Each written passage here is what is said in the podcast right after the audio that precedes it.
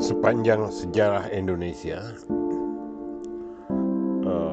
baru ada satu presiden yang beridentitas sungguh-sungguh rakyat, bukan simbolik, bukan politis, tapi memang orangnya rakyat gitu ya.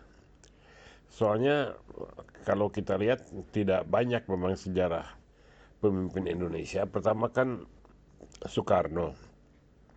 Dia jelas adalah orang besar, orang berpendidikan, orang elit, sekolah di mana-mana, sering ke luar negeri. Dan kemudian jadi presiden juga diangkat sama teman-teman dan menunjuk diri sendiri. Jadi tidak ada pemilu, nggak sempat, mana sempat itu 17 Agustus 45. Kemudian setelah susah payah sekian tahun muncullah pemimpin baru bernama Soeharto. Soeharto rakyat, dia SD aja pendidikannya hanya sampai SD di Godean Yogyakarta. Dia tidak pernah berbicara bahasa Inggris di depan umum, tapi sangat berkuasa. Mula-mula di Indonesia, kemudian di ASEAN juga. Akhirnya secara internasional diakui.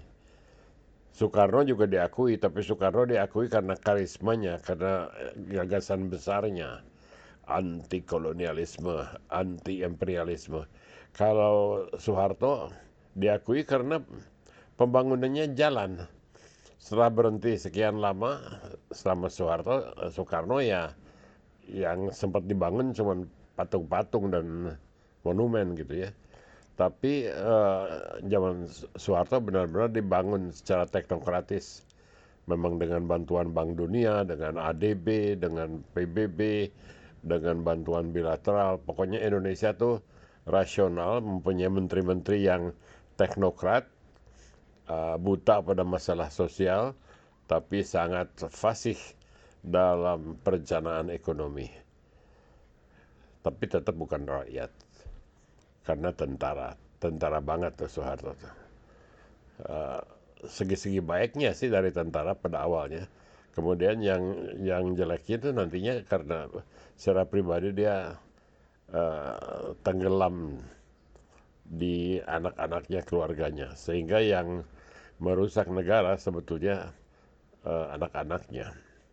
Kemudian ganti presiden Habibie, ya itu agak lawak karena kebetulan aja dia jadi presiden karena dia diangkat jadi wakil presiden oleh Soeharto. Kemudian orang susah milih yang lain, jadi dia dipertahankan supaya Soeharto nggak kembali, dipertahankan sampai tahun berapa ya, 99, sampai pemilu pertama tuh tahun berapa. Nah kemudian Gus Dur, kiai besar, pemimpin 60 juta umat Islam, pemimpin dunia, berbahasa 5 bahasa, dikenal pemimpin dunia, sering ke luar negeri, 35 kali ke Australia, dan disukai di luar negeri. Mungkin lebih daripada di Indonesia, kecuali di kalangan NU ya. Dia hero bagi orang NU dan bagi saya. Kemudian setelah itu Megawati, walaupun partainya tuh rakyat Indonesia merah putih, tapi dia sama sekali bukan rakyat. Dia anak istana kok, anak presiden. Tidak berpengalaman politik, tapi kalau anak presiden sih sehari-hari di rumah presiden ya lama-lama berpengalaman politik. Paling nggak dia dikenal sama semua orang. Dan syarat pertama kalau mau maju di politik tuh harus dikenal. Jadi bukan rakyat. SBY apalagi, dia meraja kali kalau bisa, karena dia backgroundnya tentara, tapi sebetulnya jiwanya tuh jiwa feodal, membedakan kelas dalam hatinya tentu ya, dan merasa bahwa turunannya pun harus berkuasa. Baru pada waktu pemilu 2014 muncul Jokowi, yang pada awalnya saya juga tidak dukung karena nggak kenal.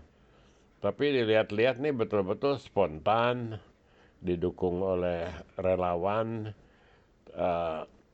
pidatonya begitu-gitu aja, bahasa Inggrisnya lancar tapi tidak bagus bunyinya. Dan dia rakyat, dia betul-betul rakyat. Saya senang sekali Indonesia punya partai rakyat, bukan partai rakyat, punya presiden rakyat. Dan presiden itu bertahan sampai satu periode, dan di pemilu periode kedua bisa dikatakan menang dengan mudah. Begitu mudahnya sehingga pihak yang kalah itu minta job di kabinetnya. Dikasih, cuman kenapa dikasih Menteri Pertahanan ya? Pokoknya dapat job di situ. Nah, sekarang periode kedua Jokowi ini akan meninggalkan dasar-dasar untuk Indonesia selanjutnya. Ibu kota aja mau dipindah. Belum lagi sistem politik tidak jelas karena sebagai hasil kompromi setelah pemilu, presiden ini unjuk siapa aja jadi menteri. Ya saya yakin orang-orang itu baik, tapi nggak ada polanya. Kalau formasi sepak bola tuh nggak jelas ini susunannya bagaimana. Jadi dia masih, kita masih punya rezim rakyat, tapi sifatnya sudah tidak kelihatan. Yang kelihatan infrastruktur oke. Tapi infrastruktur itu walaupun untuk rakyat, tapi kan yang dominan adalah peran kapital. Peran kapital, peran kerjasama luar negeri, peran investor. Jadi Indonesia sekarang, pemerintah Indonesia sekarang, itu berada dalam posisi yang rawan. Soalnya guru-guru ideologinya nggak ada di dalam pemerintah. Yang ada guru-guru militer, guru-guru gerakan nasionalistik, guru-guru macam-macam lah, guru-guru Islam. Tapi nggak ada betul-betul pimpinan rakyat. Dari dulu juga nggak ada. Tapi paling nggak sekarang presidennya itu rakyat. Nah, kenapa presiden yang rakyat ini kok nunjuk kabinet yang bukan orang-orang rakyat? Dia senang pada milenial, itu bagus. Dia senang milenial, tapi itu semacam cinta yang buta. Jadi asal orang muda aja itu dianggap hebat gitu ya. Apapun keahliannya. Kemudian juga orang tuh harus kerja itu menurut Jokowi. Padahal bukan kerja kali. Kerja mikir kerja gitu ya. Karena orang praktis semacam menteri-menteri yang ada di kabinet sekarang pasti pintar dalam bidangnya, tapi dia tidak ada wawasan. Terus sudah di counter oleh Jokowi, tidak boleh ada visi menteri yang ada visi presiden. Kalau gitu presiden yang bertanggung jawab. Kenapa ada orang bodoh? Orang bodoh sih kasihan kalau kita kata-katain, tapi ada ide bodoh yang diluncurkan oleh orang di kabinetnya. Bahwa perempuan kalau berenang di kolam renang yang ada laki-lakinya bisa hamil, bahwa banjir itu harus diatasi dengan doa semata. Pokoknya banyak ide bodoh lah. Belum lagi ada gagasan sekarang pelajaran Pancasila mau dihidupkan. Itu pelajaran yang paling bodoh dari zaman Soeharto lah. Gimana ideologi mau diajarkan? Kalau ada kursus ideologi boleh, kalau ada referensi ideologi boleh, proyek buku boleh. Tapi jangan jadikan exercise dong. Saya juga ngalamin sih kursus P4 itu. Ya itu jadi tertawaan lah di kalangan orang-orang yang mikir gitu. Nah jadi sekarang rezim rakyat Indonesia ini ada di persimpangan jalan. Di akhir tahun akan milih kemana? Nggak jauh-jauh aja. Masa calon presiden yang disebut-sebut orang itu antara Prabowo dan Anies. Anies orang gagal di kabinet dan juga di gubernur sekarang.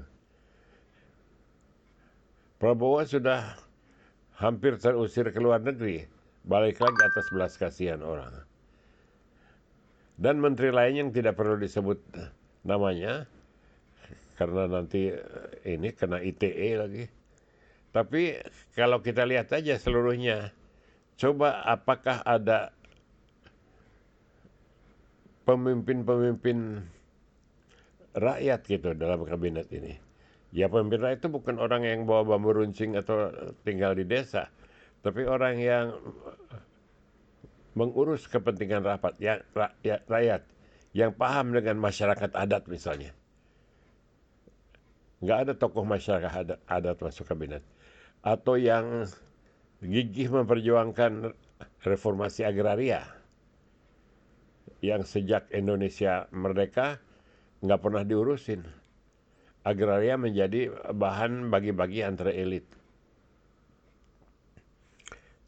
Jadi waktu yang 5 tahun ini terbuang kalau hanya ngurus simbolik, hanya ngurus infrastruktur, dan juga dititipkan pada milenial. So milenial tuh oke sebagai satu generasi, tapi sebagai individu nggak semuanya dong faham gitu. Tidak otomatis orang karena dia lahir di tahun sekian menjadi lebih mampu mengatasi masalah-masalah yang dihadapi. Oke, ini singkatnya aja. Tapi nanti saya mau bikin video nih mengenai ini ya. Tunggu tanggal mainnya.